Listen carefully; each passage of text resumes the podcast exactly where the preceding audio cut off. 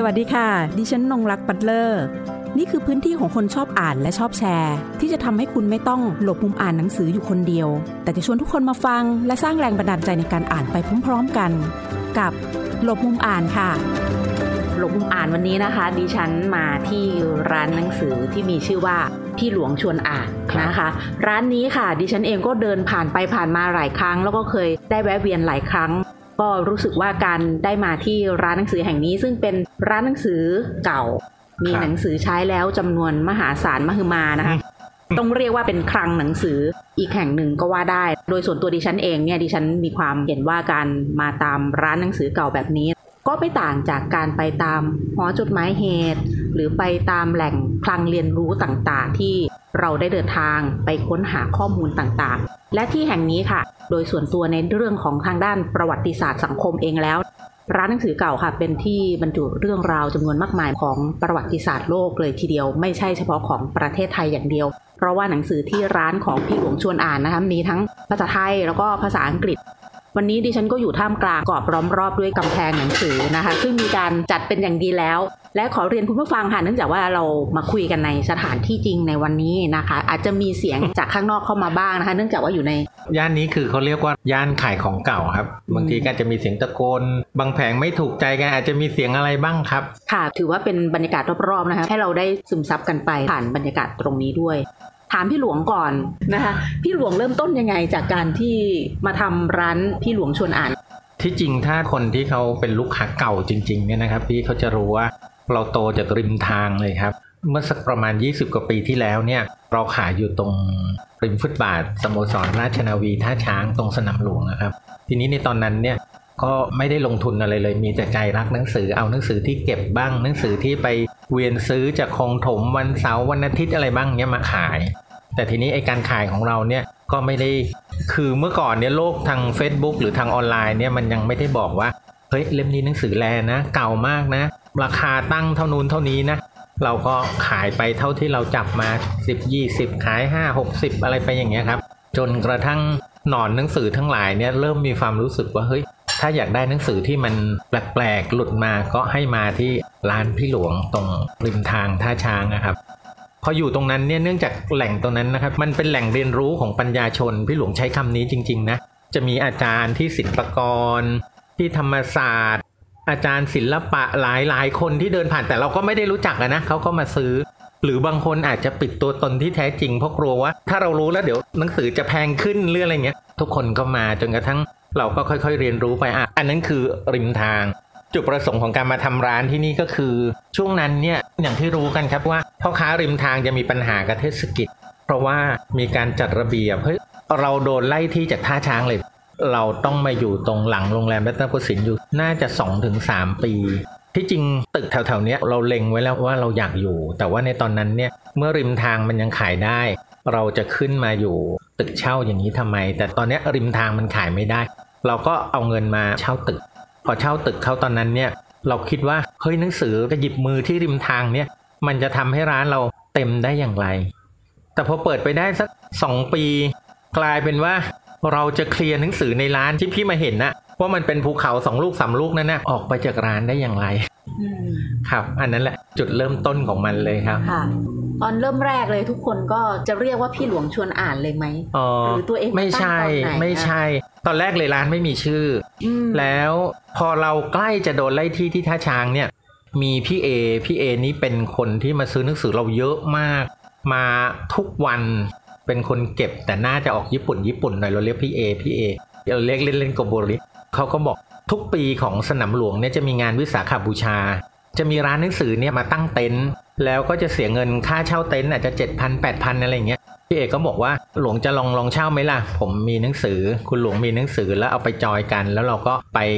เหมือนคล้ายๆเทกระจาดนะพี่ 10 บาท 20 บาท แล้วมันเป็นงานเก่าที่อาจจะมาจากซุ้มสนามหลวงเก่าบ้าง จากไหนตอนไหนที่เขาเก็บไว้ครับ เราก็มองด้วยสายตาของคนที่มองว่า เมื่อเรา move จากตรงท่าช้างแล้วเนี่ยเราจะได้ลูกค้าอีกกลุ่มหนึ่งที่เราจะมีปลายเสียงบอกเขาว่าเฮ้ยเราย้ายแล้วนะ เราไปอยู่ตรงนี้นะ เราก็บอกว่าพี่เอเอาชื่ออะไรดีชื่อเต็นท์เราอะเขาก็เลยบอกว่าไม่ยากเลยพี่หลวงก็ใช้คำว่าพี่หลวงชวนอ่านนี่แหละ ชื่อเกิดตรงนั้นพี่เหมือนป้ายข้างหน้านี่คือป้ายงานวิสาขะที่เราปลดมาเสียค่าป้ายพันหนึ่งพี่คนหนึ่งเขาบอกว่าคุณหลวงอย่าให้เสียเปล่า ปลดไปไว้ใช้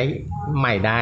ก็กลายเป็นพี่หลวงชวนอ่านเนี่ยเชยไหมครับพี่ ไม่เชยก็มันจะเป็นชื่อที่ติดหูไงอ๋อหน้า Facebook อะนะเออพอเราขายเสร็จเนี่ยเขาว่าไงรู้ไหมขอบคุณหลวงพี่นะครับ เออ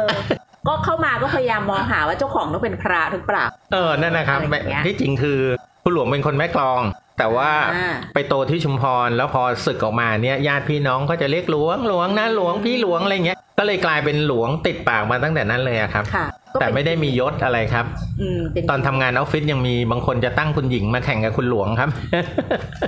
ตอนที่เราเริ่มตอนแรกเราก็คงคิดว่าทำเพื่อ เออ เราไปเจอหนังสือมาแล้วเราก็เอามาปล่อยมาขาย คิดไหมวันหนึ่งอันนี้พูดจริง ๆ นะเพราะว่าครับก็ต้องให้เกียรติในเรื่องของการทำงานด้วยนั่นก็คือครับมองในแง่ว่า เราก็ถือเป็นคนสำคัญคนหนึ่งอะเป็นนักสะสมด้วยถึงแม้เราจะซื้อมาขายไปก็ตามแต่อืครับตอนนั้นคิดไหมว่าโอ้ร้านของเราจะมีมูลค่าในเชิงของทั้งเรื่องประโยชน์ต่อนักวิชาการต่อนักอ่าน นักเขียนและผู้คนอีกมากมาย ตอนนั้นไม่คิดเลย แต่ถามว่าร้านเนี่ยนะ อยู่ในฝันตลอดเวลาคือร้านหนังสือ ร้านหนังสือที่อยากทำในชีวิตก็คืออยากทำร้านหนังสือ เพราะว่าเราชอบหนังสือ อยากทำร้านหนังสือ แล้วก็เวลาที่เราเดินร้านที่มันหรูๆที่นั่งกินไอศครีม มีหนังสือตั้งโชว์เราไม่ได้อยากขายตรงนั้น แต่เราชอบบรรยากาศว่า คนที่รักหนังสือเข้ามาแล้วได้คุยกับเรา ได้คุยเรื่องหนังสือกับเรา คุยเรื่องนักเขียนกับเรา คุยเรื่องกวี คุยเรื่องอะไร อันนั้นคือความสุขที่สุดในชีวิตของเราแล้ว เราคิดว่าอย่างนั้นนะ เพราะฉะนั้นกลุ่มของคนที่ซื้อหนังสือพี่หลวงชวนอ่านเนี่ยคือกลุ่มที่มาปล่อยภูมิก็มี ใช่ไหมแลกเปลี่ยนกันเออฉันรู้ประวัติศาสตร์หน้านั้นหน้านี้ ปฏิวัติรัฐประหารยุคนั้นยุคนี้ เราเป็นผู้ฟังที่ดี และเป็นผู้สอดแทรกที่ดี ก็คุยกันรู้เรื่องอย่างนั้นนะครับ อืมแล้วอย่างตอนที่ท่าช้างอยู่ครัท่าบช้าครังบอย่างเงี้ยมันก็จะมีบรรยากาศอีกแบบนะโอ้ถ้าเทียบยจากอันนั้นที่อันนั้นคือพราะวิตรงนั้นถีน่ะเลย มันจะอยู่ย่านหน้ามหาลัยใช่ครับก็จะเป็นอีกแบบหนึ่งนะครับเออ ลูกค้าก็แบบคึกคักมากการแลกเปลี่ยนมากก็เป็นพื้นที่แลกเปลี่ยนความรู้ จริงครับใช่ ตรงนั้นคือพื้นที่แลกเปลี่ยนความรู้ของนักวิชาการหลายหลายคนที่มาแล้วสนิทจนกระทั่งเราเปิด Facebook เนี่ยหลาย ๆ คนเริ่มแลบออกมาว่า เล่มนี้คุณขายตั้ง 8 9 0 0 เลยเหรอ ผมเคยได้พี่หลวงแค่ 30 บาทเอง โอ้โห พี่เอ้ยโลกของ Facebook หรือ Google เนี่ยมันเป็นโรคที่เราสืบราคาได้ ซึ่งความดีกับความไม่ดีมันก็มีไอ้ความไม่ดีก็คือเวลาพ่อค้ามาขายเราพี่เล่มนี้ผมกดดูตั้ง 2,000 พี่จะให้ผม 200 ได้ยังไงเราบอกโหน้อง ราคาตรงนั้นอย่าไปยึดติด เอาเป็นว่าน้องอยากขายไหม คนที่จะมาขายหนังสือเนี่ยนะเราก็จะบอกว่าน้อง ถ้าน้องยังเสียดายหนังสือ ให้เก็บหนังสือเล่มนั้นไว้ แต่ถ้าน้องมีความรู้สึกว่าหมดประโยชน์แล้ว ระหว่างช่างโลกับพี่หลวงซื้อเนี่ยน้องมาขายพี่หลวงดีกว่าเพราะน้องไปช่างโลก็ได้2บาท3บาท แต่พี่หลวงจะดูคนเขียน ความหนาของหนังสือ เนื้อหาของหนังสือแล้วก็ให้เป็นเล่มครับ เป็นเรื่องรายละเอียดที่น่าสนใจครันะบคะเพราะว่าอะ แหล่งของเราคนที่จะเอาหนังสือมาให้เรานั่นก็ฮะคือ มันก็จะมีที่ครองผมอืมครับมีที่แบบใครๆเขาอ่านแล้วเขาครับเอามาขายละไม่อยากเก็บแล้วครับโปรเซสที่อยากรู้อีกอันก็คือ เวลาได้มาจากซาเล้งอะค่ะฮะพี่หลวงมีคัดทิ้งไหมหรือเอาทุกเล่มอืมจุดเนี้ยอยากคุยนิดนึงว่า ความที่เราเป็นคนรักหนังสือ เมื่อเรารักหนังสือเนี่ยเราก็จะเสียดายหนังสือ เคยมีอยู่ครั้งหนึ่งตอนอยู่ตรอกสะเก เทศกิจไล่ร้านแถวข้าวสารหมดเลย เราเหมาหนังสือภาษาอังกฤษเข้ามาเต็มร้านไปหมดเลยพี่ ด้วยเสียดายว่าถ้ามันจะต้องไปเข้าอัดอยู่ในโรงอัดเนี่ย มันก็จะไม่มีหนังสือชุดนี้ แล้วเราก็นั่งสงสัยว่า เอ๊ะเราจะทำอะไรวะ หรือขอโทษนะครับ ตอนอยู่ท่าช้างเนี่ย ร้านเราจะเป็นร้านที่บ้าหอบฟางเยอะที่สุดพี่ ร้านอื่นอาจจะวางแค่สิบเล่มยี่สิบเล่ม ของเรามาเยอะมากแล้วสภาพอย่างเงี้ยพี่ คนก็จะบอกว่าหลวงดันทุลังทำไมเนี่ย ตัวคนเดียวทำไมขนขนาดนี้ แต่สำหรับเราเรามองว่า เมื่อลูกค้าเดินเข้ามา เขาควรจะได้เล่มใดเล่มหนึ่งในร้านไป ดังนั้นร้านเราจึงมีทั้งนวลนางศาลาคนเศร้า ปรัชญาจีน เศรษฐกิจ หุ้น ดารา คือเราครบทุกอย่างที่มี อย่างนั้น นี่คือนิยามที่พี่บอกว่าเราจะจัดการกับหนังสืออย่างไรก็คือ เราก็ 80%ที่เราเอาและอีกอันหนึ่งคือ เราไม่เคยดึงราคา ถ้าเรามองว่าเล่มนี้ไปได้ เหมือนกับที่บอกว่าของทุกชิ้นไม่จำเป็นต้องได้กำไร ขอแค่ ถ้าสมมุติว่า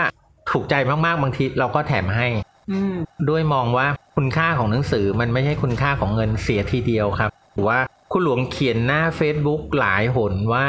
ตลาดของหนังสือด้านล่างก็คือริมทางหรือร้านค้าเนี่ยเปลี่ยนไปกลายเป็นความถดถอยของลูกค้าในการที่จะ walk in เดินเข้ามา ดังนั้นตลาดที่ฟูเฟื่องมากที่สุดก็คือตลาดทาง Facebook หรือออนไลน์ เป็นไปได้ไหมที่พ่อค้าอย่างเราๆเนี่ย จะไม่ตั้งราคาหนังสือที่โหดมาก ไม่ต้องบอกว่าสภาพนางฟ้าแต่ราคาขั้นเทพอะไรเงี้ยขอไว้ให้คนอ่านได้เข้าถึงหนังสือในราคาที่เขาไม่ตกใจมากอะครับ อันนั้นคือสิ่งหนึ่งที่อยากบอกด้วยครับ ตอนที่พี่หลวงบอกว่าอืมใจอะอยู่ในใจมาตลอดเวลาเรื่องของการเปิดร้านหนังสือหรือว่ามีร้านหรือว่าอยู่กับหนังสืออะค่ะครับก็แสดงว่าตัวเองก็เป็นคนที่ชอบการอ่านมาแต่ไหนแต่ไรหรือว่าแรงบันดาลใจอะไรที่มันทำให้เราอยากจะต้องมีร้านหนังสือของเราเอง โดยที่ เราก็ไม่ได้เกี่ยงหรอกว่าจะต้องเป็นร้านหรูหรืออะไรแบบนั้นอืมแต่เป็นร้านแบบนี้แหละ ร้านหนังสือจากซาเล้งเอามาให้จากอะไรต่างๆ จากหนังสือเก่าหลาย ๆ ที่อย่างเงี้ยค่ะเออเริ่มต้นจากการอ่านมั้งตั้งแต่เด็ก ๆ เลยเราชอบอ่าน ตอนนั้นคืออ่านนิยายอืมอ่านเกือบของทุกคนครับอืมธมยันตี จินตวีวิวัฒน์ตรีอภิรุมอะไรพวกนี้อ่านหมดอ่านอืมอ่านจากร้านเช่า แต่หลังจากนั้นก็เริ่มมาอ่านวรรณกรรมแปลของเด็กอย่างของอสนิทวงอะไรพวกนี้ครับโอ้โดยเฉพาะไอ้บ้านเล็กในป่าใหญ่เนี่ยอ่านน่าจะสามรอบ ความรักหนังสือของเราอาจจะเกิดจากการอ่านนี่แหละแล้วเราก็หันมาชอบหนังสือแล้วก็เก็บ แต่วันหนึ่งก็เจอสัจธรรมว่าไอการเก็บไปเนี่ยมันก็เคยมีครั้งหนึ่งอันนี้ขอคุยนะลูกค้ามาหน้าร้าน ซื้อหนังสือบ่อยมาก วันหนึ่งซาเล้งมา โอ้พี่วันนี้มาจากบ้านคนรวยหลังใหญ่มาก เราก็ขนลง วันนั้นลูกค้าจากซื้อเยอะอาจจะเหลือแค่ร้อยห้าสิบแล้วก็เดินกลับ ถัดจากนั้นกลับมาเขาบอกว่าพี่หลวง ผมเห็นสัจธรรมนะ ว่าถ้าผมสิ้นใจไปเนี่ย สมบัติของผมคือหนังสือเนี่ยผมไม่รู้จะให้ใคร บางทีเขาเห็นสัจธรรมไวเราก็ขายได้ช้าหน่อย ทีนี้ถ้าพูดถึงร้านตะกี้คุณหลวงพูดถึงร้านที่มีบรรยากาศที่มันดีเนี่ย ตอนนี้คุณหลวงกลับไม่ชอบอย่างนั้นแล้ว คุณหลวงกลับชอบอย่างที่พี่พูดว่า ร้านที่มันกระจายไปด้วยประวัติศาสตร์ของหนังสือเก่าอะแม้ว่ามันจะไม่ใช่เล่มแพงมาก แต่มันคือมันคือเรื่องเล่าของเขาทุกๆเล่มอะคุณหลวงชอบวันหนึ่งพี่รู้ไหมว่าขายริมทางนะ น้องคนหนึ่งเดินมาอย่างนี้พี่พี่ครับ หามานานเล่มนี้เขาได้บรรยากาศตรงนั้นของเขาอะในขณะที่ร้านหนังสืออื่นๆ ไม่มี แต่ร้านหนังสือเก่าตอบโจทย์ในใจของเขาว่าฉันหาเล่มนี้เจอ ฉันได้เล่มนี้ นั่นคือความสุขของตัวเราด้วยที่เขาได้ อืมเหมือน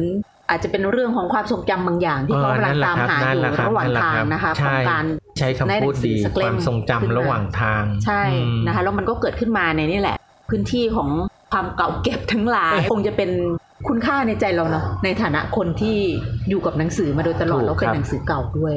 บางเล่มเนี่ยเราหาอ่านนานมากกว่าจะเจออย่างฮิโตประเทศเนี่ย อ่านยังไม่จบอะตั้งไว้ พอตั้งไว้ปุ๊บ ขาย ใครมาเราก็ขายพอขายปุ๊บเราก็อยากอ่านพี่ลุงไหมบางทีเป็นปีกว่าจะไปเจอ บางทีเราเจอคำข้างในเนี่ย เอาวันนั้นเจอนะเขาเขียนว่าพญาอินทรี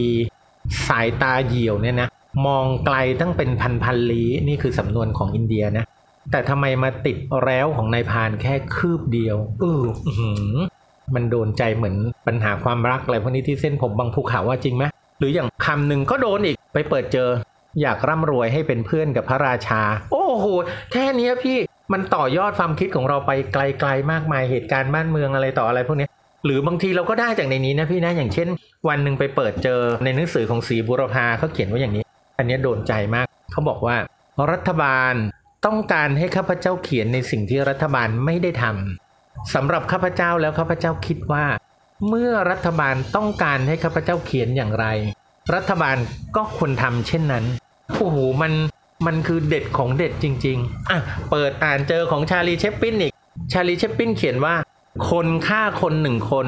เราเรียกเขาว่าฆาตกร แต่คนฆ่าคนเป็นพันๆคน เรากลับเรียกเขาว่า วีรบุรุษ คุณหลวงจะอ่านพวกปรัชญาชีวิตสั้นๆ เดี๋ยวนี้ไอ้เรื่องยาวๆทั้งหลายแหล่เนี่ยอ่านไม่ไหวแล้ว มันต้องหาอ่านที่มันสั้นๆ ต่อยอด แล้วเราก็คิดไปเอง ถามว่าเรารู้เรื่องหนังสือทุกเล่มไหม เราไม่ค่อยรู้เรื่องหนังสือทุกเล่ม แต่เราสามารถบอกคุณได้ว่าในเล่มเขียนถึงเรื่องอะไรอืมด้วยความที่เราสัมผัสกับมันอ่านกับมันหรือบางคนบอกว่าพี่หลวงหนังสือเยอะแยะแค่นี้พี่หลวงรู้หรือว่าเล่มนี้อยู่ตรงไหนผมเห็นผมถามถึงใคร พี่หลวงก็ไปหยิบมาได้เลย พี่เราอยู่กับมันมา 20 กว่าปี เพราะฉะนั้นมันเหมือนกันเรารู้ว่าหลับตาเดินว่าเฮ้ยแก้วฉันต้องอยู่ตรงนี้ แปรงสีฟันฉันต้องอยู่ตรงนี้ดังนั้นเนี่ย เฮ้ยเล่มนี้มันเคยอยู่ตรงนี้นี่ มันก็จะอยู่ตรงนั้นแหละครับ อันนั้นคือสิ่งที่เราได้จากหนังสือของมัน ถ้าถามว่าชอบเล่มไหน รักเล่มไหนก็ไม่ค่อยนะพี่เดี๋ยวนี้ก็อ่านอย่างเช่น แต่ก็ไม่ค่อยได้เก็บ กวีนี่เจอปุ๊บจะคว้าทันทีของทุกๆคน เพราะว่าเวลาเราอ่านเนี่ยมันมันสุดยอดของอารมณ์ครับ อืมเนาะแล้วก็ อย่างที่เล่าอะมันไม่ใช่มีแค่บรรยากาศของคนที่มาซื้อ หรือบรรยากาศเวลาเราไปซื้อตามที่อื่นมาครับหรือบรรยากาศที่เราซื้อจากซาเล้งนะคะครับมันก็จะมีบรรยากาศของบางคนโลดหนังสือที่ห้องสมุดบ้านตัวเองอืมแล้วก็มาเจอกับพี่หลวงอืมอันนี้ดิฉันก็สนใจในแง่ที่ว่า เฮ้ย พี่หลวงเองก็ได้บันทึกเรื่องเล่าของความประทับใจอะของคนอ่านอะ จากห้องสมุดของบ้านต่างอืมๆที่เขามาหรือใครที่แบบโอ้ยอ่านพอแล้วแหละอะเอาไปที่พี่หลวงละกันอย่างเงี้ยก็ได้แลกเปลี่ยนกันนะ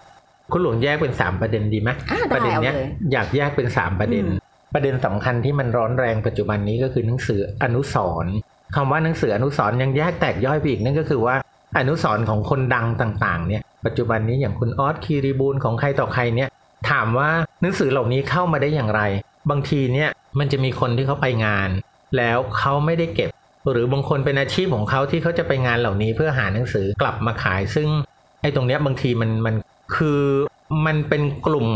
ก้อนของคนที่สะสมหนังสืออนุสรณ์แต่เป็นอะไรที่พูดยากมากครับ เพราะว่าบางครั้งเนี่ยเราเคยโดนคอมเพลนจากกลุ่มญาติ เอ๊ะคุณนี่หนังสือแม่ฉันคุณเอามาขายในร้านของคุณได้อย่างไร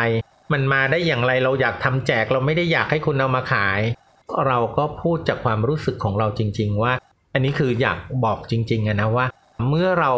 โพสต์ข้างหน้าเนี่ยเราไม่ได้ใช้คำว่าพี่หลวงชวนซื้อ เราใช้คำว่าพี่หลวงชวนอ่าน ดังนั้นหน้าโพสต์ของเราทุกอันเนี่ยเราจะบอกว่าหนังสือเล่มนี้ของใคร และดีอย่างไร นั่นก็คือในความหมายก็คือว่า คุณไม่จำเป็นต้องซื้อที่เราถ้าหนังสือเล่มนี้คุณอยากได้ เพราะว่าส่วนใหญ่หนังสืออนุสรณ์เราก็จะมีเล่มเดียวสองเล่ม คุณก็สามารถหาซื้อได้นั่นประการหนึ่ง อีกประการหนึ่งก็คือว่าหนังสือที่เข้าบางคนสมมุติว่าพี่ไม่ชอบอะไรอีนี่นี่นางร้าย ถูกไหมฉันเกลียดมานานแล้ว แต่ว่ามันเผาแล้วอะเอาไปไหนรู้ไหมพี่ ทิ้งไว้ลงรถ สมมุติให้ฟังวันหนึ่งสามีน้ำมันเลอะพี่ก็ฉีกหนังสือเล่มนั้นเช็ด ไม่ได้ประโยชน์พี่ ดังนั้นร้านอย่างเรานี่ละบางพี่ที่มันจะได้ประโยชน์จากหนังสืออนุสร์เหล่านี้ที่เราขนขนขนขึ้นมา แล้วก็แนะนำว่าอะอันนี้คือตำราอาหารนะ อันนี้ประวัติศาสตร์นะ อันนี้อะไรนี่คืออีกมุมหนึ่งที่อยากบอกว่าอันนี้คือหนังสืออนุสรณ์ส่วนหนังสือที่โละจากบ้านหรือจากห้องสมุดเนี่ยตัวเนี้ยเราค่อนข้างทำใจแยกเป็นสองอย่างสองอย่างก็คือว่าถ้าหนังสือจากห้องสมุดเนี่ยประเทศไทยจะไม่ค่อยเหมือนต่างประเทศพี่เพราะว่าต่างประเทศปุ๊บเนี่ยบรรณารักษ์เขาจะปั๊มปั๊มว่าหมดประโยชน์แล้วแล้วก็ออกมา แต่ของคนไทยเราบางคนที่ได้หนังสือ ได้หนังสือที่มีตาปั๊มไปก็จะมีความรู้สึกเฮ้ยเล่มนี้ขโมยมาหรือเปล่า โดยส่วนใหญ่ถ้ามันมาอยู่ในร้านมือสองเนี่ยมันก็จะเป็นของที่บางทีบรรณารักษ์ลบทิ้ง แล้วซาเล้งเขามองว่าเขาเคยขายที่ไหนได้มากกว่าช่างโลเขาก็ยกมาอันนั้นนะครับ ส่วนใหญ่จะเป็นอย่างนั้น ที่พี่พูดถึงคำว่าบอกเล่าเรื่องราวของหนังสือบ้านเนี่ยมันเป็นอย่างนั้นจริงตอนนี้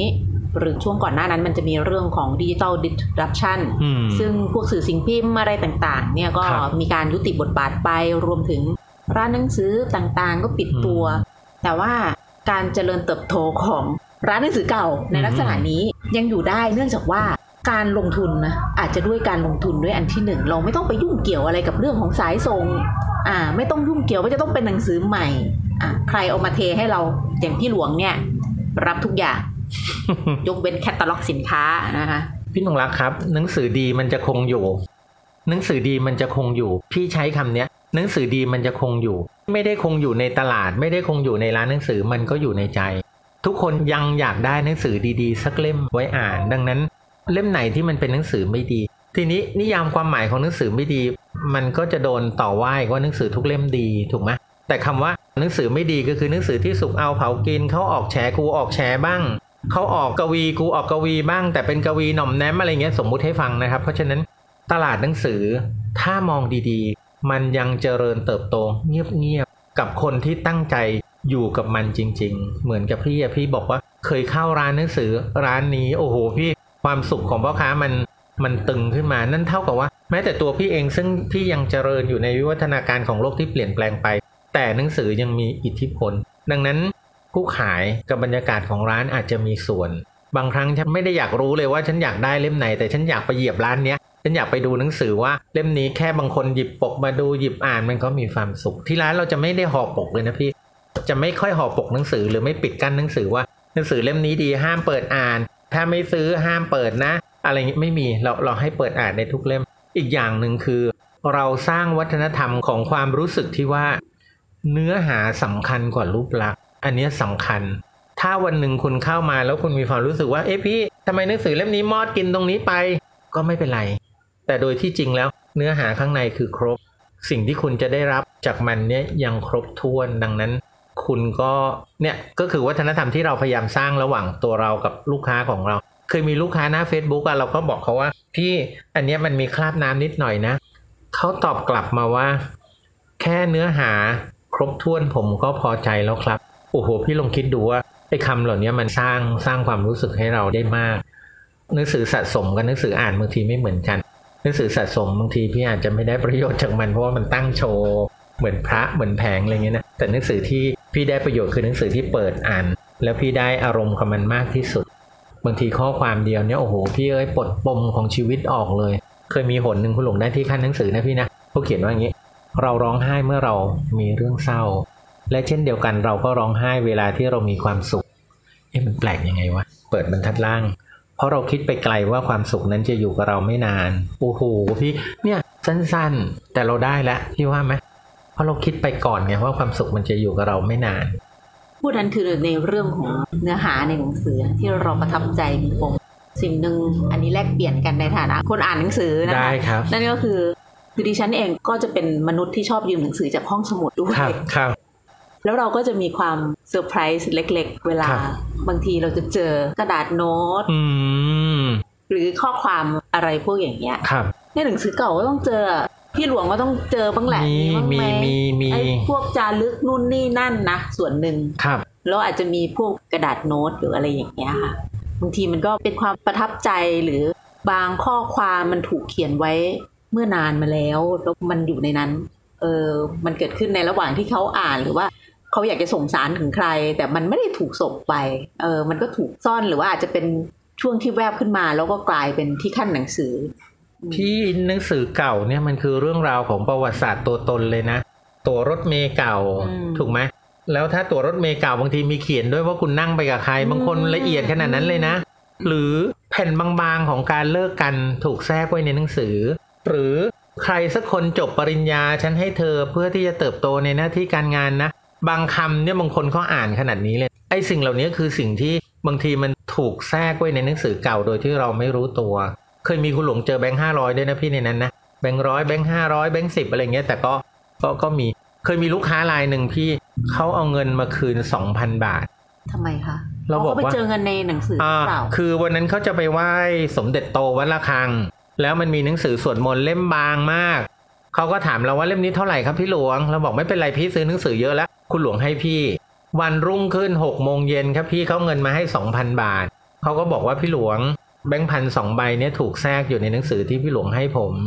เราก็บอกว่าสิทธิโดยชอบธรรมเนี่ยเงินนี้เป็นของพี่เขาบอกว่าที่พี่หลวงพูดถูก แต่พี่รู้ไหมว่าสมเด็จโตทดลองกิเลสผม ถ้าผมติดอยู่แค่เงินสองพันผมก็จะไม่ได้สัจธรรมหรือการที่ผมจะบรรลุหรืออะไรของเขาอะนะ เท่ากับว่า สมเด็จโตทดลองใจผมว่าผมยึดติดในเงินสองพันไหมผมเอามาคืนพี่หลวง แล้วสบายใจกว่า รับสิครับพี่ นั่นคือมันบอกเล่าอะไรหลายหลายอย่างพี่อันนี้คือสิ่งที่มันได้จากหนังสือเก่า คุณหลวงว่าพี่ก็คงเคยได้รับอย่างที่พี่บอกว่า มันคือแหล่งเรียนรู้นะหนังสือเก่าหลายหลายเล่มและอีกอย่างหนึ่งหลายคนที่เข้ามาแล้วบอกทำไมพี่หลวงไม่แยกประวัติศาสตร์สารคดีอาหาร พุทธศาสนา กับอีกหลายคนบอกว่าพี่หลวงอย่าแยกเลยวางไว้อย่างเงี้ยผมชอบผมชอบกลิ่นอายของการที่ผมจะได้มารื้อค้นอย่างนี้ดีกว่าอะเคยมีคนเจอโรงวงสวรรค์ในหนังสือขายหัวเราะ เราจำเป็นต้องขาย 70 บาท ทั้งนั้นที่มันควรจะขายได้ 300 ก็คุณไปหามาเองอะคุณเจอมันจากตรงนั้นน่ะเราไม่ได้แยกกันพี่หนังสือบางทีมันหลุดลอดสายตา ถ้าต้องทำขนาดนั้นเอาใช่จริงใช่ๆต้องมีบุคลากรเยอะมาก ต้องมีใช่ครับฝ่ายคล้ายๆแบบ เป็นนักประวัติศาสตร์หนังสือมาเลยนั่มานช่วยกันแยกนั่นหนึ่งคัอีกด้วยส่วนหนึ่งนั่นหนึ่งอีกหนึ่งคือทุนอืมทุนว่าเออฉันจะทำชั้นตรงนี้นะฉันจะวางตรงนี้ร้านฉันต้องทำอย่างนี้นะเพราะฉะนั้นเอาไว้อย่างเงี้ยให้มันเคลื่อนไปด้วยวิถีของมันอย่างนี้ก่อนครับ การที่เราเดินมาในร้านหนังสือเก่าสักแห่งหนึ่งนะคะ ไม่ว่าจะเป็นที่ใดก็ตาม นอกจากเรื่องของหนังสือที่ปรากฏให้เราเห็นในหลากหลาย หมวดหมู่ของหนังสือรวมถึงเรื่องราวต่างๆ แล้วนั้นนะคะ ก็ยังมีเรื่องราวของคนที่ ต้องเรียกว่าเป็นผู้ดูแลผู้พิทักษ์เรื่องราวต่างๆ ในนี้ด้วย คือถ้าเราขาดตัวบุคคล ซึ่งทำงานหรือว่ามีอาชีพมีประสบการณ์ทางด้านนี้นะคะ เราก็คงจะไม่ได้มีโอกาสได้ไปขุดคุยขุมทรัพย์ต่างๆ ทางปัญญาที่เกิดขึ้น วันนี้ต้องขอขอบคุณที่หลวงชวนอ่านนะคะ ที่มาพูดคุยกับรายการหลวงมุมอ่าน ก็เป็นอีกหนึ่ง EP ดีๆค่ะ ที่ดิฉันรู้สึกประทับใจมาก เช่นเดียวกันอันนี้พูดในฐานะของผู้ที่เป็นผู้ดำเนินรายการนะคะ ขอบคุณมากค่ะขอบพระคุณพี่ด้วยนะที่ค่ะที่ยังเห็นคุณค่าอยู่ ขอบคุณครับค่ะค่ะสวัสดีค่ะ หากมีหนังสือดีๆ ที่อยากมาแชร์กัน มาบอกกับเราได้นะคะ แล้วกลับมาหลบมุมอ่านด้วยกันค่ะ